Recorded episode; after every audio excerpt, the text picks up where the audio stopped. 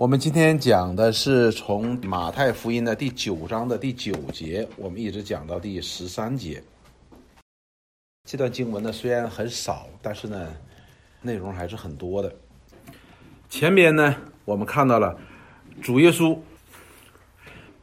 主耶稣医治了一个人，医治了一个人呢，告诉他说：“哎，他是有赦罪的权柄的。”这是摊子，对对，这是摊子。回去了，医治摊子。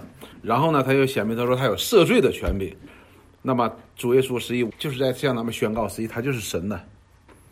然后接下来呢，到第九节，耶稣从那里往前走，哎，从那个地方继续往前走，看见一个人名叫马太，坐在税关上，坐在税关上那就是税吏呗。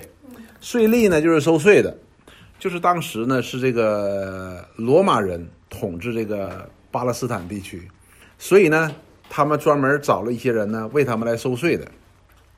所以你知道，税呢是非常非常重要的一件事情，在圣经里边也是非常重要的一件事情。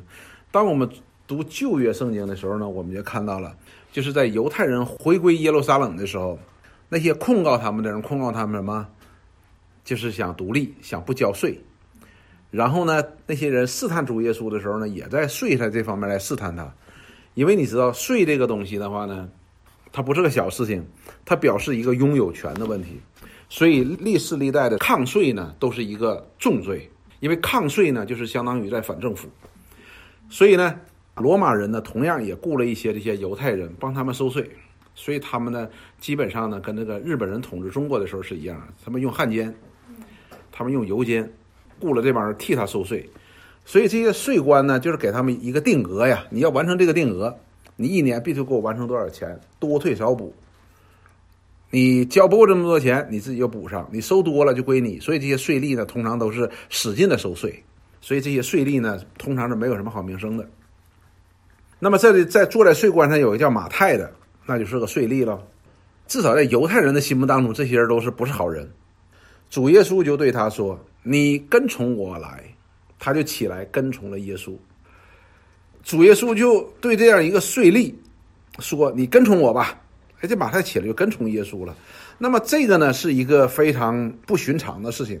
那么耶稣的确是做了一件非常非常不寻常的事情，他呼召一个税吏跟随他，啊，不仅是个罪人，就是在这些文士、法利赛人或者是犹太人传统当中这些罪人，而且是个税吏，就是这个这个罪人中的罪人。不单是犹太人的罪罪人，也是这个罗马人的官吏，所以这个呢是犹太人不能接受的，因为按照他们的传统呢，实际上都是不能够去接近，都不愿意接近这些罪人的，你知道？所以这些人几乎跟这些税吏都没有啥关系，因为跟他关系那那容易被除掉的，所以都不愿意看见的，这是他们的观念哈。但是呢，主耶稣呢说：“哎，你跟随我吧。”所以你就想当时那些人会怎么想？哇，这是我们的拉比。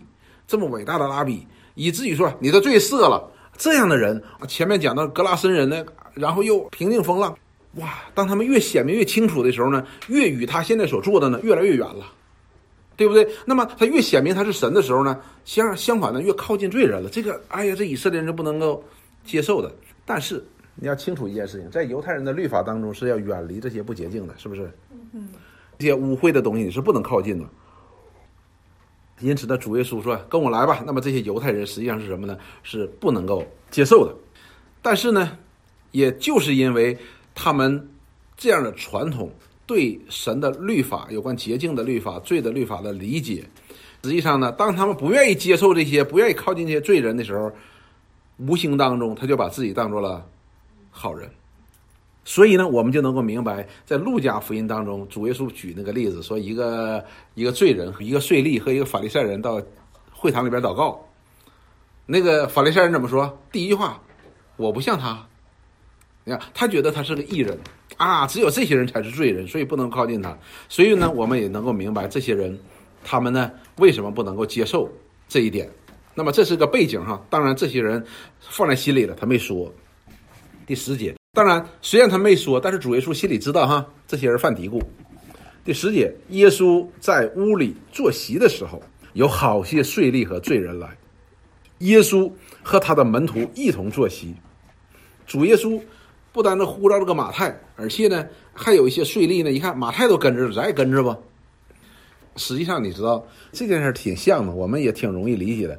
当年你知道那些共产党来的时候，你那些汉奸呢，有些就是投靠共产党的，这就是其他那些汉奸也会跟过来的。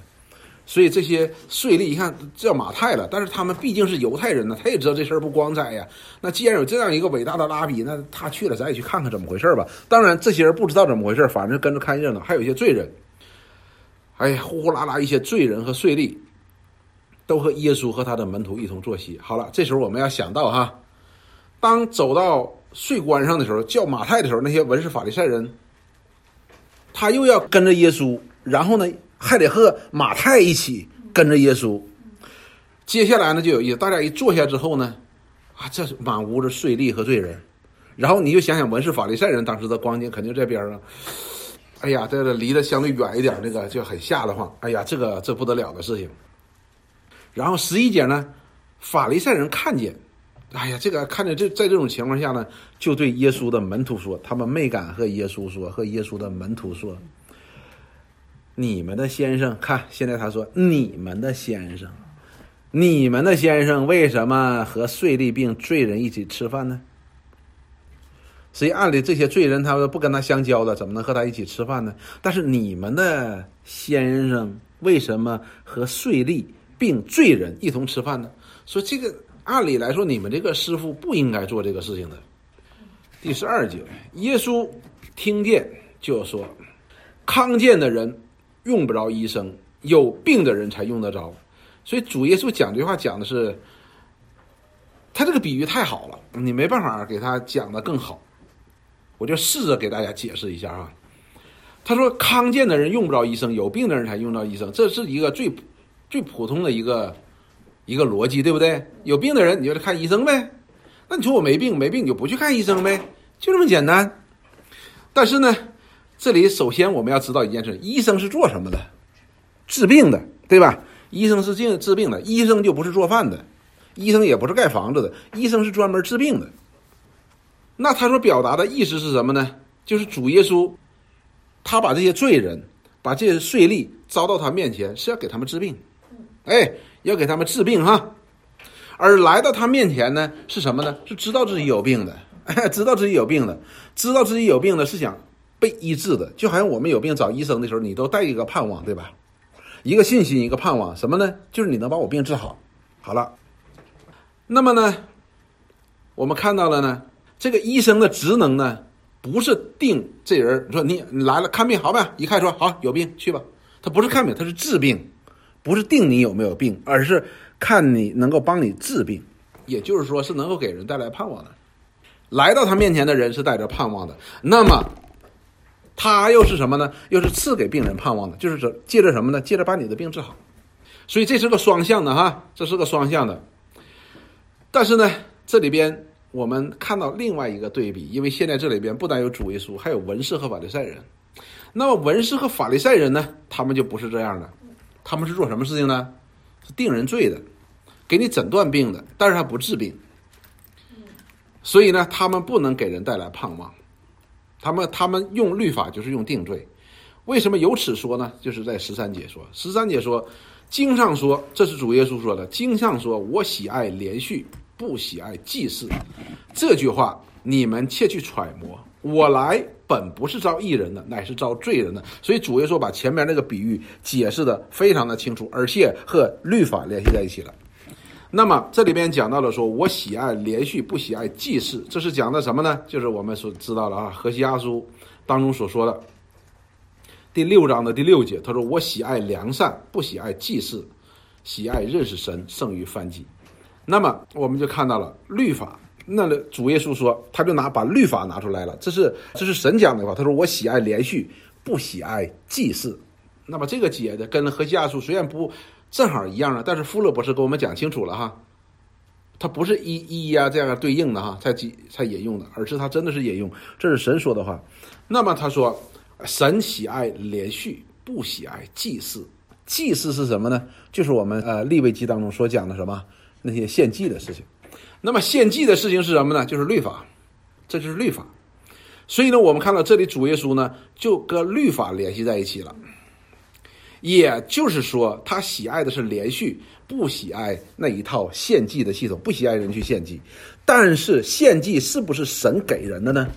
是这一套律法就是献祭的律法呀。那么献祭为什么要需要这套献祭系统呢？因为人犯罪了，对不对？所以我们看到了神给人设立这条献祭的制度本身就是连续，对吧？哎，所以呢，律法呢本身就是连续人的，律法本身不是来定人的罪就结束了，对吧？不是定人的罪就结束了。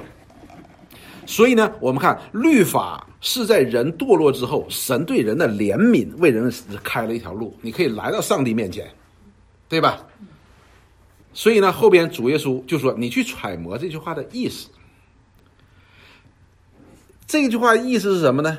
主耶稣的意思是什么呢？就是犹太人他们用律法的时候呢，他只是定人的罪而已，但是体现不出来神在律法当中所显明的连续。然后他说：“我来本不是招义人的，乃是招罪人的。”这就跟前边那个康健的人用不着医生，有病的人才用得着是一模一样的，他俩是对应的。主耶稣来的意思说：“我就是来，我就是医生，那些病人呢就是罪人。”他说：“我来呢就是要医治这些罪人的。”那么跟这些罪人在一起，不就是很一样的事情了吗？所以主耶稣自己亲自解释了他自己这个这个比喻啊，就是康健的人用不着医生。有病的人才用得着，而这些就近他的这些罪人，他们是带着一个盼望，就是能够从主耶稣这里得到医治的人。所以主耶稣他说：“我既然是医生，他要表明神的一切的连续，那当然就是连续这些罪人嘛。那罪人来到他的的面前，他来到罪人的当中，这不是很正常一件事情吗？而我们反过来看到了那些文士法利赛人站在一旁，在那洗脸。你们的老师，你们的。”先生，你们的先生为什么跟罪人在一起呢？他把自己当成什么人了？艺人，所以他觉得我不需要，是这样子的。那么在这里边呢，我们看了哈，重点在十三节。十三节呢，这里讲到了，他引用了经上所说的，神喜爱连续，不喜爱祭祀，而律法本身就是神对人的连续。好了。那么我们看到呢，实际上呢，人即便是神为人开了一条路哈，这条祭祀的路，人还是不能够遵行的，完美的遵行的，不能遵完美的遵行的。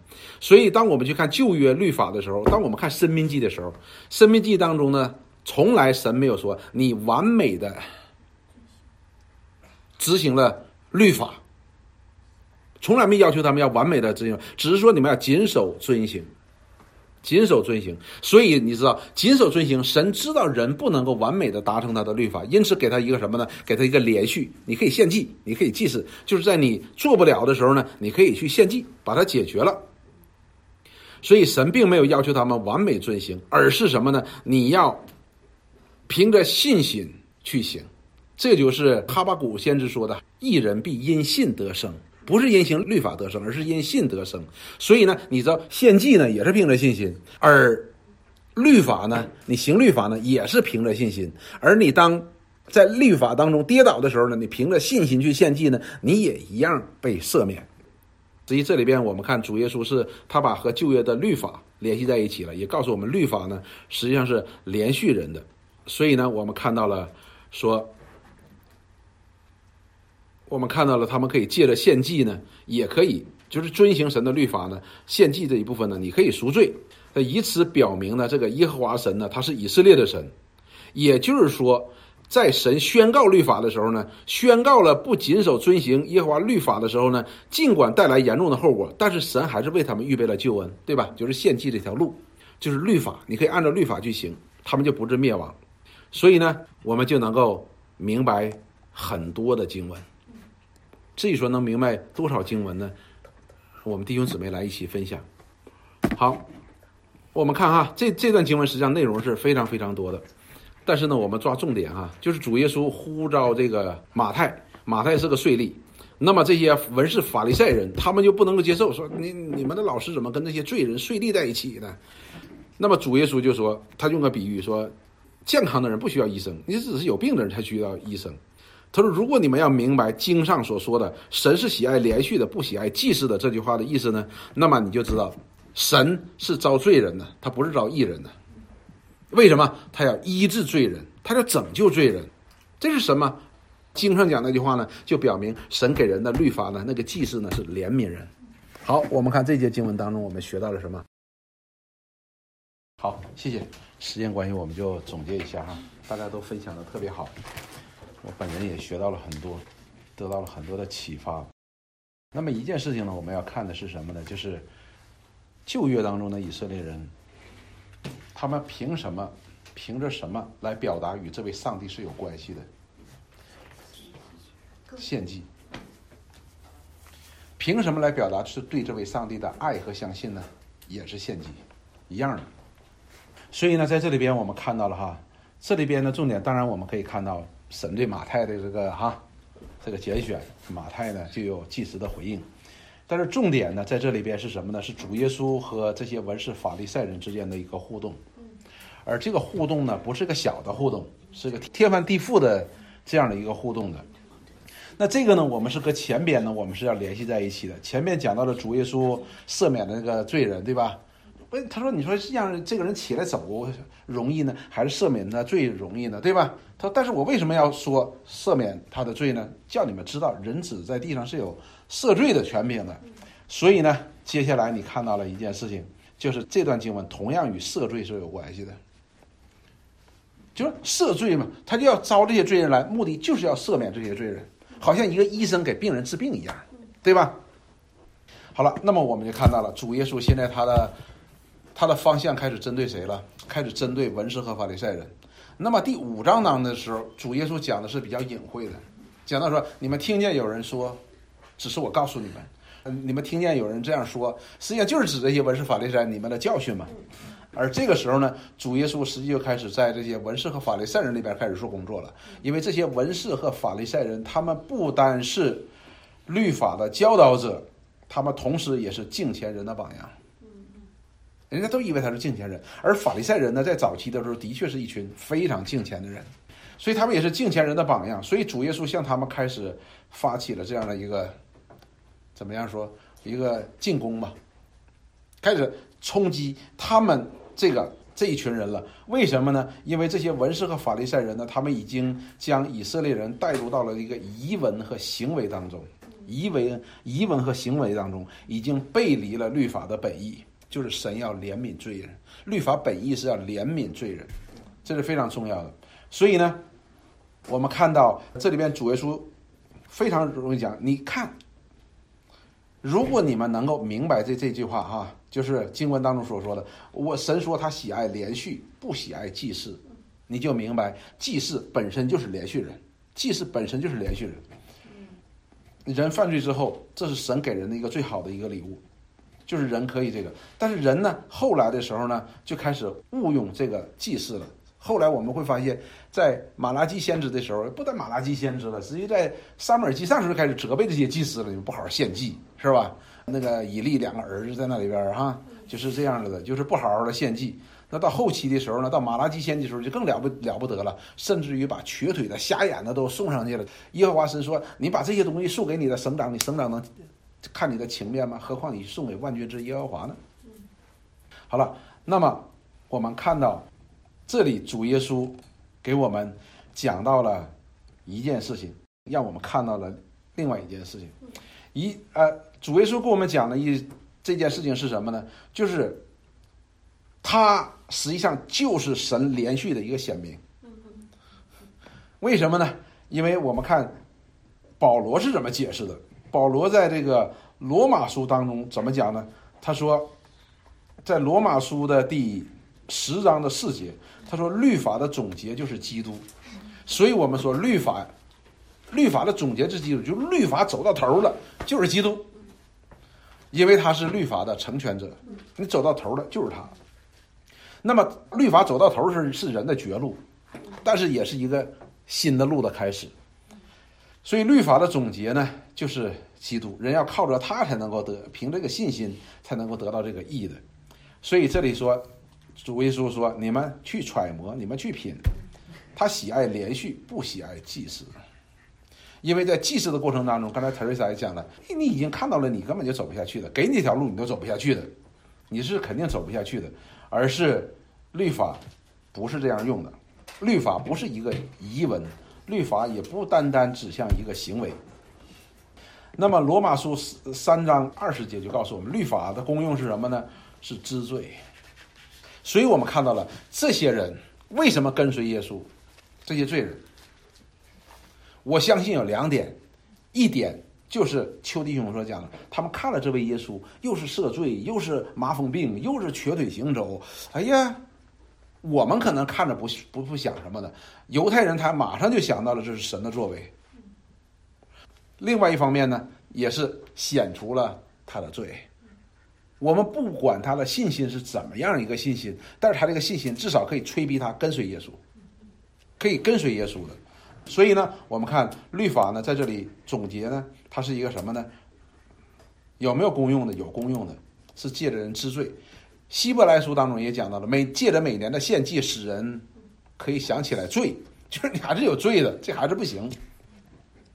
所以呢，我们看到了呢，主耶稣在这里实际上是向这个法利赛人、文士和法利赛人，把这信仰变得表面化，变得呃。遗文和行为的那个开始向他们发起了进攻，要把以色列人带回到什么律法的本身的功用当中，就是怜悯人、连续人，这是神连续的。因此，你知道，实际上呢，旧约当中的时候呢，你知道那些有的这个以色列人，你知道，他们实际上被这个律法捆绑的是苦不堪言的，根本体现不出来律法的良善、律法的连续、律法的这个良善的，根本就显示不出来的。所以呢，主耶稣呢在这里显明了，不但显明了律法是给人带来盼望的，律法是给人带来盼望的。这些盼望呢，必须是借着律法的显明的罪，愿意来到这个医生面前的，愿意来到这面前的。那么同时呢，他这里也说，所以主耶稣解释这句话挺有意思，他讲到我喜爱连续，不喜爱祭祀，他就把自己加进去了。他就是神的连续的一个显明，所以他这里就直接说了，他就是神连续的那个，他所连续的，因此他来才招这些罪人嘛，就是连续这些罪人。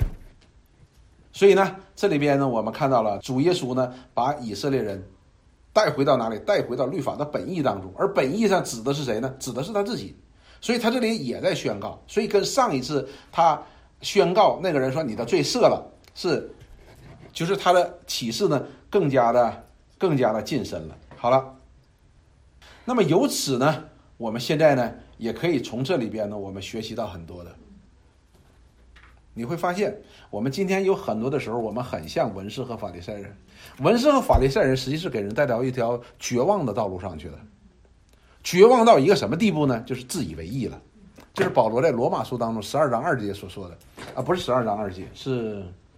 罗马书啊，十章十章二节，十章的二节三节，因为他们要自想立自己的意啊，所以我们很容易就带到这里边。律法呢，到我们这里就变得不良善了。就 当我们去跟人讲律法的时候呢，不是给人带来盼望，而是也让人苦不堪言，好像一种捆绑似的，不让我做这个，不让我做那个。所以有一个人跟我说，他说：“你们基督徒、基督教呢，就是让人做蜡烛的。”就是把人捆一个蜡烛，就是就是一根儿一根儿一根儿一根儿的这样的。实际上呢，律法不是这样子的，律法呢，真正的是要引我们向基督的。因为当我们律法走到头的时候，就会我们发现呢，律法我们根本就行不出来的。我不是说你一条行不出来，而是你不能够行得完全。但是对呀，圣经里告诉你，犯一条就是犯了重条，这是一点儿。你犯一条和犯两条没没没多大区别不是就没区别的，不是没多大区别，就没区别的。所以，当我们这律法走到头的时候，我们就会发现，我们一定会去寻找上帝。那除非你是不想得救的，那是什么人呢？就是不信的，就是不信的，那就没办法了。因此呢，对于我们的提醒是什么呢？提醒就是保罗对提摩太的提醒。保罗对提摩太的提醒就是律法要用的合一，律法是好的，律法是良善的，但是必须要用的合一。用的合一是什么呢？就是保罗所说的，你要什么？凭着爱心，要信心、爱心、良心、清洁的良心和无伪的信心，是不是？哎，这个才是对的，因为律法本来是连续人的，我们千万不要把律法好像法利赛人，好像一把刀一样去去割别人的，把人带不到盼望当中的。所以律法呢是招那些悔改、招罪人悔改的，并且引人向这位能够赦免人的罪的基督的面前，这才是重点。因为神在基督里连续人，旧约那个律法是影儿，而这个是实体。其实就是要把基督赐给人。对，实际就是要把基督赐给人。所以呢，在这里边主耶稣我们就看到了他把自己显显示的越来越完全，而他针对的犹太人是什么呢？针对的犹太人是那些作为律法师的文士和法利赛人，因为这些人已经把律法呢僵化了，僵化到一个地步呢，就是不是活的了，显明不了神对他百姓的连续了，而是只是些仪文和外表的形式，而这些仪文和外表的形式呢，我们人呢根本做不到的，就这些仪表和仪文和外表都做不到的。所以，如果一个人在仪文和外表的外在的行为上边能够做得好的是什么？你要是完全了，那说明那里边一定有假的。所以主耶稣称这些文士法利赛人说：“你们看起来挺好，但你们是假冒伪善。”所以呢，主耶稣呢，现在实际上是给人呢，不单借着带到律法的真意当中，才能够最后带到他的面前。如果不带到律法的真意当中呢，也带不到。引不到基督的面前，所以这个非常重要。所以给我们的提醒是什么呢？我们给人传福音的时候，或者我们自己认识主的时候，我们若认识的不清楚的话呢，我们真的很难来到基督的面前的。哎，而我们来不到基督的面前的时候，你会发现这些虚假、骄傲和自义马上就出来，毫无例外的就出来。而主耶稣说：“你就靠着连续吧。”但是我们的骄傲告诉我就不要连续，我想怎么我就想靠自己我。弄好，而靠着连续，就必须承认我们是需要被连续的。什么意思呢？就得谦谦卑卑的承认自己是罪人，来到神的面前，来到主的面前，这是没有什么话的。所以这个我们看到主耶稣在把人引到他的面前。这马太呢，这就我们也讲，刚才谁讲了？这也是个例子，罪人中的罪魁，他就真的就有效的呼召，他就产生了有效的信心，他就跟随他。但当我们讲到律法的时候，我们除了知道那十诫之外，实际就是指的摩西五经，那就是他的，那就是律法，实际就是他整个的一个献祭的制度。所以这里边它是与他的献祭是有关系的，所以他不喜爱祭祀。没有献祭，那个律法根本就是捆绑。对呀，你没有 没有献祭，这律法是没用的。没有，因为律法最后有条道，这条道呢就是就是献祭，所以呢献祭呢就是。以色列人借着献祭，可以表达他和这神有关系，并且能够表达他是否真的爱这位神，是否忠诚。因此，有好多的以色列人献祭的神不悦纳，就是你不是凭着信心，就是没有信心，你没有爱神的心，那么你献祭了也白献的。所以这是一个道理。所以这里边我们需要仔细的去想。所以这里边内容很多，涉及到旧约的内容是很多很多的。而且呢，这里主耶稣呢也说，他他这个引用这个挺有意思。他说：“我喜爱连续，我喜爱祭祀。”所以他把自己这个，他就是那位连续者，他也就是神在他里边的连续呢，他就是神在他里边要显明他的连续。所以这个内容是蛮多的，但是呢，总而言之，我们是可以回去呢继续的来思想，继续的来思想。好，我们今天就查经谈到这儿，我们一起来祷告。亲爱的主，我们感谢你来到你话语面前，我们就看到我们的有限，我们也看到我们的确是对你缺少很多的认识。求你来帮助我们，我们这有限的人和这有限的认识，使我们都产生出许多的骄傲，也产生许多的质疑，就显明我们实在是愚昧。愿你怜悯我们，把你的敬虔真理的知识。和关乎生命的道，来指教我们，使我们得以真正的认识你。主使我们也可以活在你怜悯的真实的怜悯当中，而不是仅仅在我们的口头上边。祝福我们，帮助我们，将我们带入你的恩典和怜悯当中，使我们每天都可以真实的来投靠你。我们对你的需要也是真实的，主，因为离了你，我们不是不能做什么，而是我们就会作恶。帮助我们，连续我们，常把你的话语藏在我们的心里，借着你的圣灵藏在我们的里边，保护起来，能够显明我们所要走的每一步路当中的那些引诱和试探，还有我们里边这些邪情私欲，使我们可以靠着你的圣灵能够胜过，我们不得罪你，使你的连续和恩典常常显显在我们的生命当中。我们感谢赞美你，祷告奉耶稣基督圣名，阿门。好，谢谢弟兄姊妹，晚安。